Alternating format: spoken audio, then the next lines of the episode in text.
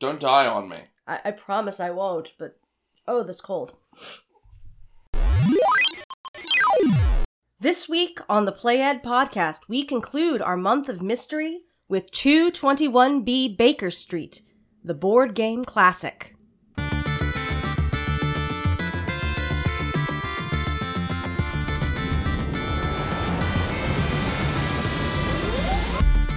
Welcome to the Play Ed Podcast, where we explore cultivating connections through play.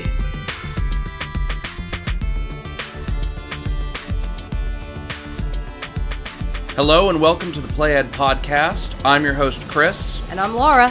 And we're here to explore cultivating connections through play. Hello, everyone. Please accept my apologies. I am recovering from illness, so if my voice sounds a little funny, that's why. You mean your voice doesn't always sound funny? Funny like a clown? I amuse you? You are here for my amusement. Okay. Just so I understand. All right, yeah, you know. Okay, so a little bit of business before we dive in. As usual, please rate and review us on Apple Podcasts. A 5-star review makes it easier for new listeners to find us. And if you're having trouble finding us on any of your podcatchers, just be sure to go ahead and put in Laura and Chris along with Play Ed Podcast in the search terms. And you can subscribe to us not only through the Podbean app, but also podcatchers like Apple Podcasts, Google Podcasts, Spotify, Stitcher, and TuneIn. You can also follow us on Instagram and Twitter at PlayEdPod and follow our Facebook page at PlayEdPodcast. 221B Baker Street is an awesome game. Yes, it is. And a perfect one, I think, to wrap up this month. I think we've, after introducing the genre with Clue, we've been going sort of progressively more complex with what each game is developing in terms of reasoning. Yes, yes. Oh Lord, when did I first play 221B Baker Street? Several years ago.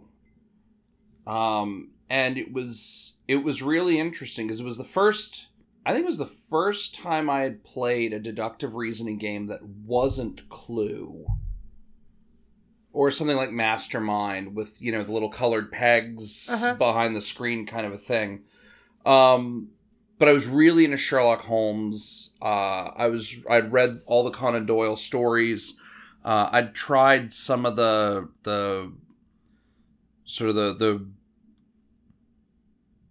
read a bunch of the Conan Doyle stories. I watched the Jeremy Brett adaptations that ran on PBS's Mystery when I was a kid growing up. So the theme of the game, 221B Baker Street, just leapt out at me. Some friends had it. They proposed we play it. We sat down. I was like, oh, this will be just like Clue. And then it really wasn't. No. And it's a lot of fun. We managed to get our hands on what's billed as the deluxe edition that comes with 200 cases. I think the original base game only came with like 20, and then you could buy expansion sets for it. Yes, in fact, I have the helpful Wikipedia article which sums up the whole thing neatly. Why don't you do that for our guests before I continue rambling on and boring them to tears? Certainly. So, 221B Baker Street, the Master Detective game, is a board game featuring Arthur Conan Doyle's fictional detective, Sherlock Holmes. It was developed by J. Moriarty, a name that clearly was just fate in the making. In 1975, sold by the John N. Hansen Company in the U.S. since 1977. And players have to solve cases using the clues provided by visiting locations on the board, such as the iconic 221B Baker Street, Scotland Yard, as well as many other London locations. The original game did have 20 cases, and there were expansion sets of 20 cases each. The deluxe edition has an additional new 20 cases for 200 cases in all. And boy, are they challenging. Yes. In addition to the case cards, there is obviously a game board. There are solution checklists for the players. There is, for each set of cases, there is there's a solution book and a clue book.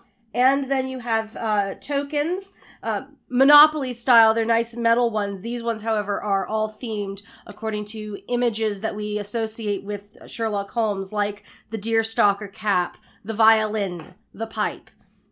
There are also two kinds of cards, Scotland Yard cards. And skeleton keys. And those play roles in the game when it is being played competitively, which is how the game is designed, to help prevent other players from entering areas for investigation or aiding them in getting past the police line. So, to move into actual gameplay. Which our kids had a blast playing this, and we really enjoyed playing it with them. Mm-hmm. Where to start? Well, I think the starting point would be to say that similar to Clue, the game is a go around the game board using dice rolls to determine movement and go into different locations to investigate. In order to collect the clues you need to assemble to solve the mystery. However, the mystery is very different. As is noted before and hinted at by the different numbers of cases, each time you play, you're searching for something different. So the game comes with, in the version we've got 200 cases. There are case cards, and each case card presents a scenario summary, very briefly and compellingly written, but each summary is filled with information that the players need to key into in order to understand what locations on the board to prioritize in the search for clues. And it also lays out who the potential suspects and victim are. They're not all murder cases.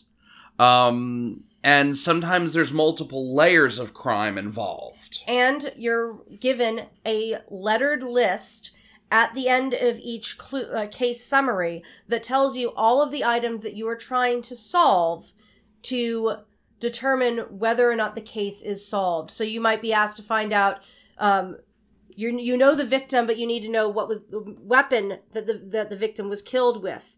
What was the motive behind, and who was the suspect who is in fact responsible for the crime? That would be one set, but different cases have different things that you're trying to find out. You go around the board, and each location, when you enter a location, there is a clue associated with it. It can be no clue, in fact, that there is nothing of significance gained from that site. That really surprised the kids when we were playing it. Oh, they went to investigate somewhere and it came up no clue, and they were, well, what does that mean? Well, it means there's no clue here. And I was like, wait, there's no clue? I'm like, no, there's no clue. And so while in a game where a significant element mentions that a cigar box was found open or a particular brand of German cigarette was found at the scene of the crime, the tobacconist might be a valuable place to investigate. There might be a case where the tobacconist has nothing because none of the key players involved had any interest there or any information that would have gone through there. You go around the board.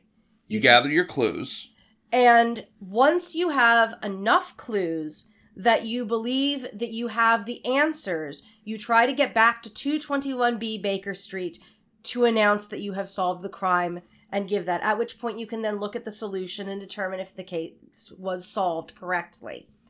Now, it is a competitive game in its original design, and that means if you go into some place, let's say the hotel, and one of the clues there that you find is particularly revealing, one that would open up the case wide open to the other players, you may decide that you want to make it a little harder for them to get that information. You put a Scotland Yard token on that location, and now anyone else who wants to enter there can only enter if they have a skeleton key. It's also a good strategy to do that on the place that has no clue. That's a good way to get some people to waste their time and resources. Exactly. Buying you time to make up for having investigated there. Because if you use your Scotland Yard token, you now have to go to Scotland Yard to get a new one. If you use your skeleton key, you must go to the locksmith to obtain a new one. So that you don't want to use either of these frivolously. Now, that's a pretty fast summary, but it pretty much covers what occurs in the course of a game. The things that we observed were that because you have a different case each time, each game is completely different.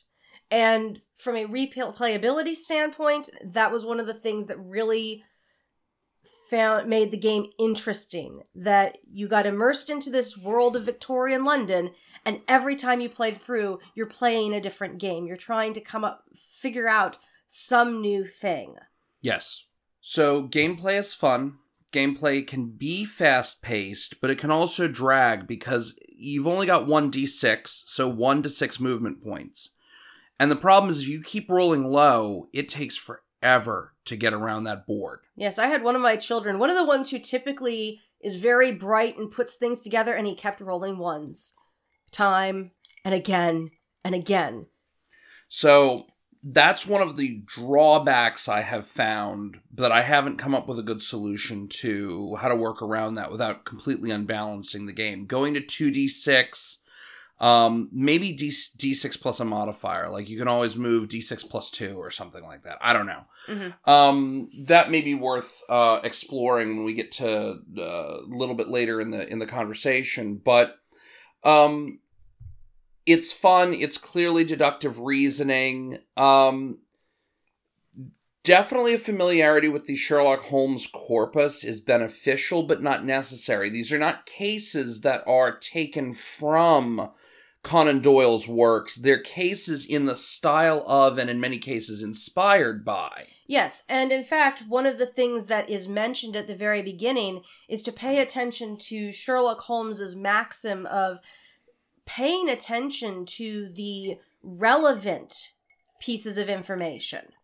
Because in an investigation, you have pieces that are relevant and pieces that are not. And so one of the jobs of your players is to sift through and figure out what are pieces of information that actually reveal something that and which connect. Ones are red herrings or distractions.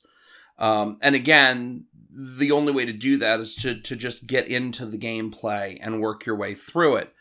So, I mean, as far as, let's say, content knowledge, mm-hmm. what's 221B Baker Street going to offer, you know, the average, say, family of four, people who are curious about this game? Why should people want to play 221B Baker Street? Well, as I mentioned, it is set in the world of Arthur Conan Doyle's Sherlock Holmes mysteries. So if you have an interest in Victorian London, this is a great opportunity to dive into that world and play in it, particularly if you're reading the Sherlock Holmes mysteries. And the nice thing to keep in mind is that those mysteries are fun to read on their own just as entertainment. But from a historical standpoint, they're ones that were written as contemporary stories, so they take place in a world. And there's a number of stories set in that time period. So if that's a period of history that you want to study, it's one more thing that gets you engaged and interested in this place and setting. Yeah, the Golden Age mystery novels really are a beautiful, beautiful example of living books. And they give you that window. I mean, Dorothy Sayers' Lord Peter Wimsey's are contemporary novels. Marjorie Allingham's Edward Campion stories, the same. Sherlock Holmes takes place at the dawn of what we would think of as forensic criminology as a scientific discipline.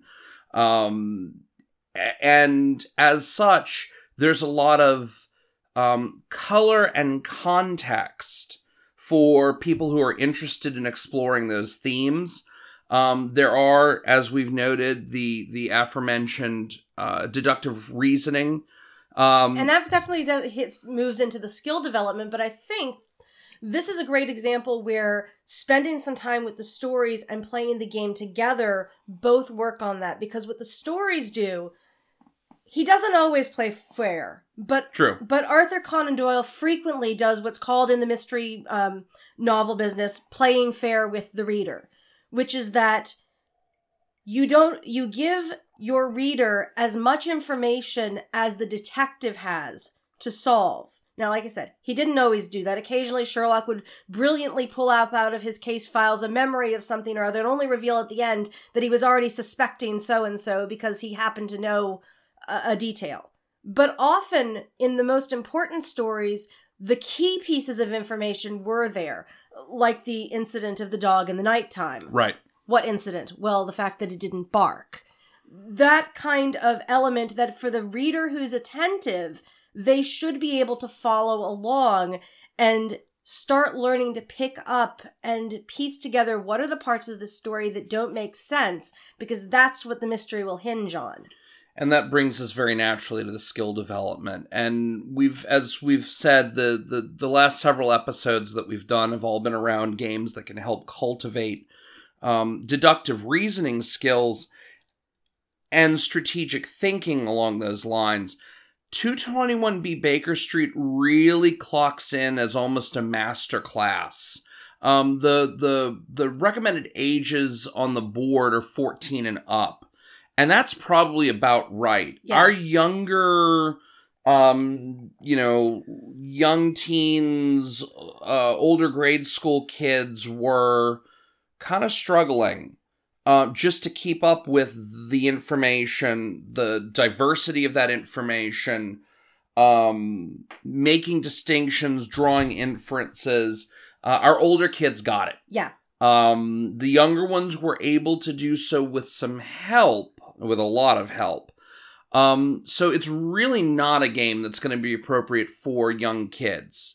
We did adapt it so that everybody could have a good time. And we'll go into that a little bit further when we talk about keeping in the fun zone. But as far as deductive reasoning, this really is the next step. With Outfoxed, with Clue, even with Mystery of the Abbey, you're still working primarily in the realm of the logic puzzle. Process of elimination, of that element of if X is here, it cannot be there. Right. And that is an important level to develop in deductive reasoning. The next step in reasoning is to start seeing pieces and start putting together the invisible lines that tie them. What is the most simple explanation for why something could be in a place and taking into account everything that matters. And that kind of filling in the blank pieces and making those leaps. It's the logical inference. Yes. Paired with deductive reasoning. So there's some inductive logic going on as well. Yes. That's the component in terms of skill development that 221B Baker Street adds. That really pushes it into that realm where you need teens, older teens, adults. And you've got a couple different things. You've got certain kinds of clues that are word puzzles. So sometimes you'll have motive clues or weapon clues or clues for who's the killer in a murder case that are word puzzles. You'll be given a 3 or 4 part clue, and each one will be a kind of... word puzzle on its own. A word puzzle on its own. So that a great example. We happen to have a mystery where the motive was romantic jealousy. You had a reference to Caesar to get you Roman. You had the sound of a clock to get you tick. You had an unknown clue that must have given us jello or jelly or something. And then finally a clue that led you towards C. And if you got all 4, you easily got what the motive was. You could have, however, inferred it from other clues that you'd picked up around the board. So there were multiple ways to arrive at the motive. You had to work your way to accurately getting the right word for the word puzzle. Mm-hmm. There was a lot of elements at play that definitely take this up to a new level of reasoning. And there's a lot going on there. The layered puzzle elements remind me of cryptic crosswords, which we're all so fond of, and I think we discussed when we did our crossword episode some months back, that you've got a straightforward crossword puzzle. It has clues. If you figure out the clues, you can fill in the boxes, and you can use the boxes cross-checking each other to figure out, did you get the answer right, or do you need to change it? Cryptics add another layer to that. Yeah. Of you have a word puzzle that you have to solve before the clue is even a valid clue that can then help you figure out what the answer is that needs to be put into the box. One of the crosswords we were working recently had some really, really challenging and enjoyable cryptic clues. And I was reminded of that as we were playing 221B Baker Street with the kids, in that a bunch of the clues weren't straightforward. You didn't just go to the tobacconist or the hotel and you got another clue that allowed you to say, oh, A plus B equals C. What you got was a fragment of something that in context with other clues and with the story as narrated at the beginning of the game, when you pick your scenario, your case scenario, you could then start drawing inferences from information you have. Cryptic crossword puzzles work in a very similar fashion. And so this game really draws you into the kind of world of Holmes, of having all of these pieces of information and having to tie together and make them make sense. And there's a great deal of delight when you find enough pieces that you start to say, I think I'm seeing what's happening here. Right. And then you get that confirmation. It's like, yes, I figured out how they did it, or what was the reasoning, and it makes sense. So again, not to beat a dead horse, but you've got a lot of deductive reasoning, some reasonable inference, and some multiple layers of puzzle solving. With 200 cases to work with, you've got a lot of replayability and variation. You've got enough, in fact, that you could forget the first ones you played by the time you get all the way through all of them. Mm-hmm. Yeah. That was actually one of the big drawbacks to the game. When I was playing it with my friends, they only had the original case set. Yeah. And so they'd played it enough that they kind of half knew all the solutions anyway. And, you know, we played 4 or 5 games in the weekend, but we would like randomly draw. And, you know, we've only got 1 in 20 chance. We kind of pulled the same scenario situation a few times. So if you're interested enough to go out and get it, I would definitely get the deluxe edition, get the 200 cases. Especially since it's in print right now. It's probably cheaper to get it, the deluxe edition, than to try go back and get a vintage one. And I noticed nicely that the... they include an order form from the game publisher, that if you need to order replacement parts or you want to order expansion sets, you can easily do so. That's provided with their contact info. With any game with consumables where you've got things like those checklists, it's always nice to know that that's available. Although I think like this one, like just about every other game that's got a checklist component, we may again go with the laminate and have a kind of permanent set available for our players. Yeah. Speaking of, I think that brings us into how do we keep it in the fun zone and what adaptations do we make for our not 14-year-old children. Yeah, I mean, that was actually the biggest one is watching how frustrated the younger kids were getting, that they couldn't keep up. They couldn't keep track of all the pieces of information. Half of them couldn't read the clue books, so I was reading it to them, but they also weren't at a point where they could write down meaningful notes. And that, I think, is why I was thinking that the consumable pads make a good transition, because that was really... what for me said that the 14 and up is appropriate. I know that by 6th grade or so, I had no problems writing novel-length things, but I also was a weird kid. You're still a weird kid. I love you. Thank you. But there's a lot that you have to take notes. Note-taking skills are actually an element of this game, because as you go to different locations, you don't just check off that you visited them. Each location has different information, and it's a lot more complex than was Mr. Green in the room. Right. Because of that, you've got a small space, so you need to have a fairly small copy hand and be able to write down the relevant information in a way that you'll remember it as you pull together the clues. So you need to not only be reasonably literate to read fairly complex revelations, you then have to be able to write them down easily and legibly in a small space, which typically doesn't develop until middle school at least. Well, and, you know, Mystery of the Abbey provided those little sort of summary gameplay sheets that you could hide your checklist in. I know in Clue, we always would just fold them over. Mm-hmm. there aren't really checklists in Outfoxed because you keep all of that open-faced and on the board because it's cooperative. Baker Street doesn't really offer any kind of a player mat, so you can fold your sheet or you can flip it over or whatever. But there's also the possibility that your sheet is going to be observed by other players. Right. So if you're trying to keep your what you know to yourself, then you've got to find a way of inscribing it that even if, you know, another player glances at it, they can't come away with the information that you already have. Mm-hmm. So again, a lot of these aspects of gameplay push it into that teenager range. So what did we do? How did we keep it in the fun zone when we had our kids playing and the younger ones visibly getting frustrated and upset?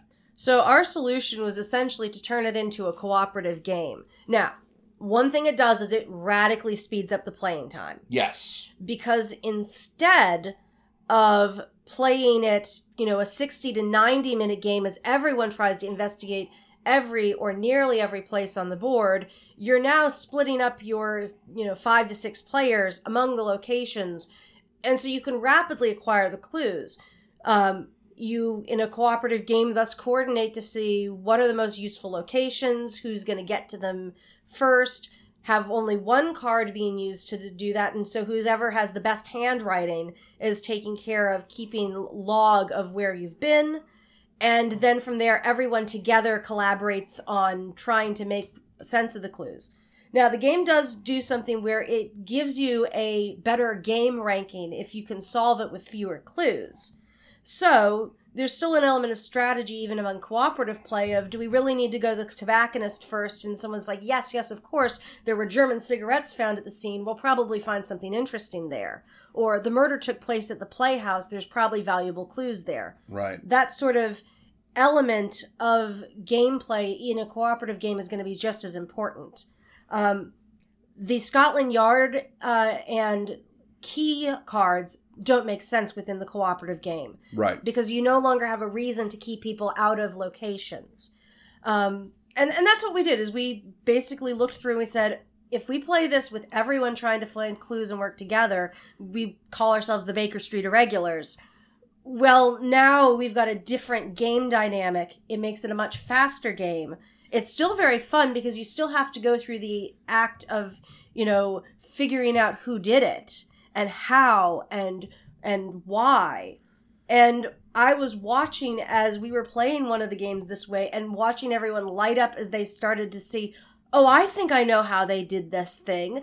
And they start putting the pieces together in the right sequence, and you can see that light bulb moment go off in the kids' heads.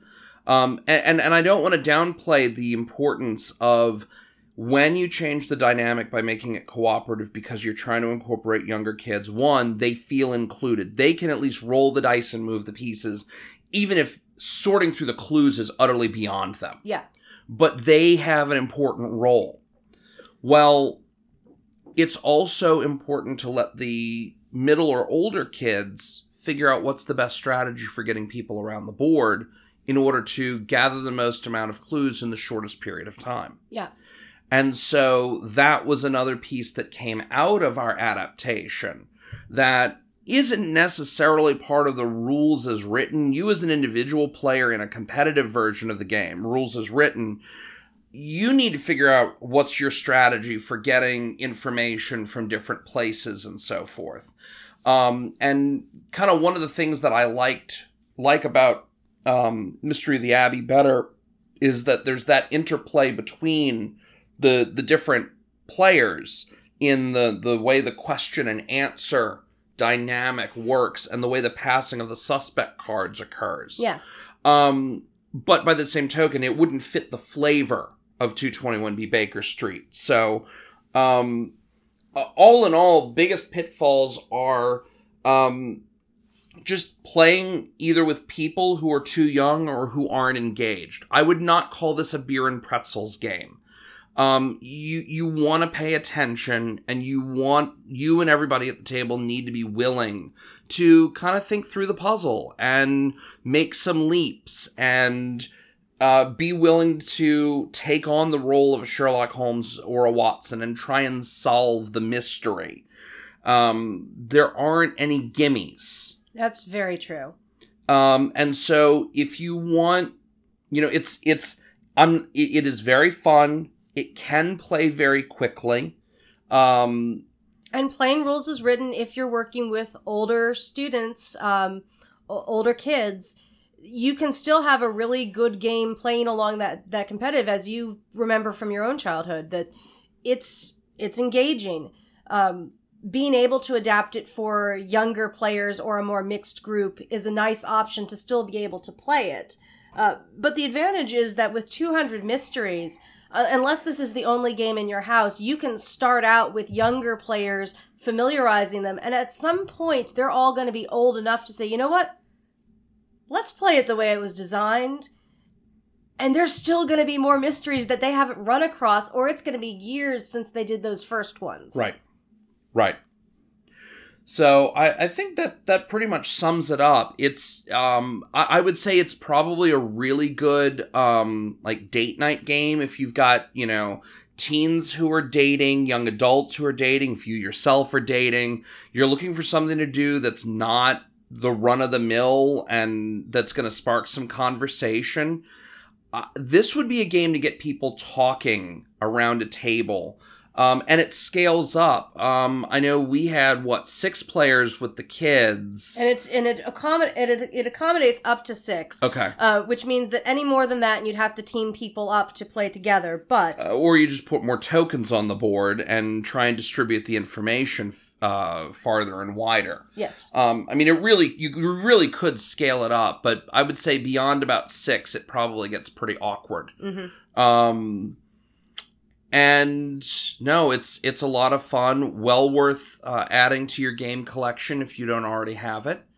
And definitely a masterclass in deductive reasoning, and thus making it appropriate for those older students, that as you continue to help develop that skill, it's that next step into being able to look at disparate pieces of information and say, how does this make sense? In what world do these pieces make sense? And then you have that light bulb moment, you say, in this one. And it's interesting because I was thinking about Clue, and I remember we were talking about this during the Clue episode, and also just in the whole month we've been talking about these things off the air. And one of the experiences almost everyone I know has had is at some point you hit a game of Clue and you're like, okay, that's it. This is boring. This is like the same game of Clue I've always played. And the Parker Brothers solution, 25-30 years ago, was to put out Clue Master Detective. More rooms, more weapons, more suspects, more players. Great. It's still the same fundamental gameplay. Mystery of the Abbey takes a different approach. It says, let's add more qualities to the suspect and remove the weapon and the location mystery components. And so you get a much more logic, puzzly, deductive reasoning game going within the context of the monastery, which, as we were talking about last episode, has a lot of elements that dictate how long does a turn go on, and that puts a hard limit on the game. 221B Baker Street is really, I think, the ideal step beyond either of those, because it's the best answer I've found so far to the question, well, what is there after Clue? If you want the same kind of game in terms of solving puzzles, but you want to go beyond really simple, relatively simple logic puzzles with limited elements, Baker Street's a great place to look. Okay. Let's take a moment to hear a few more things from children that we've asked questions about games. What do you like about playing games? What I don't like. What don't you like about playing games? Because whenever someone wins, I start a tantrum like Cass. And also, because sometimes they have rude jokes. And also, sometimes I'm not in the game. Okay. That's all. All right. Thank you both. And with that, I think that should wrap us up for today. We hope you've enjoyed today's discussion. All of the games we've mentioned can be found in the show notes. But now it's your turn to talk to us. You can write to us at playedpod@gmail.com. You can find us on Instagram and Twitter at playedpod. You can find us on Facebook at Play Ed Podcast. Until next time, thanks for listening. Have a good one.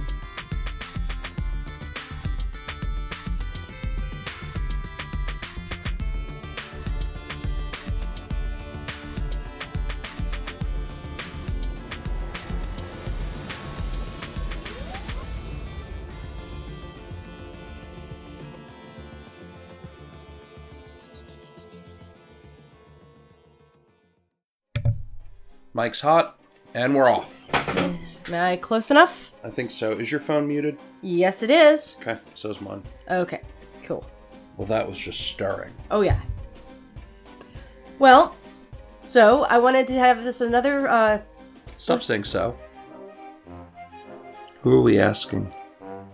We have some stuff we recorded from Xander from last time. Oh, we did? Yeah. Okay, I didn't realize We need to get another stock recorded. Victoria's been begging to get recorded. Yes. All the kids want in on the show now. Oh, naturally.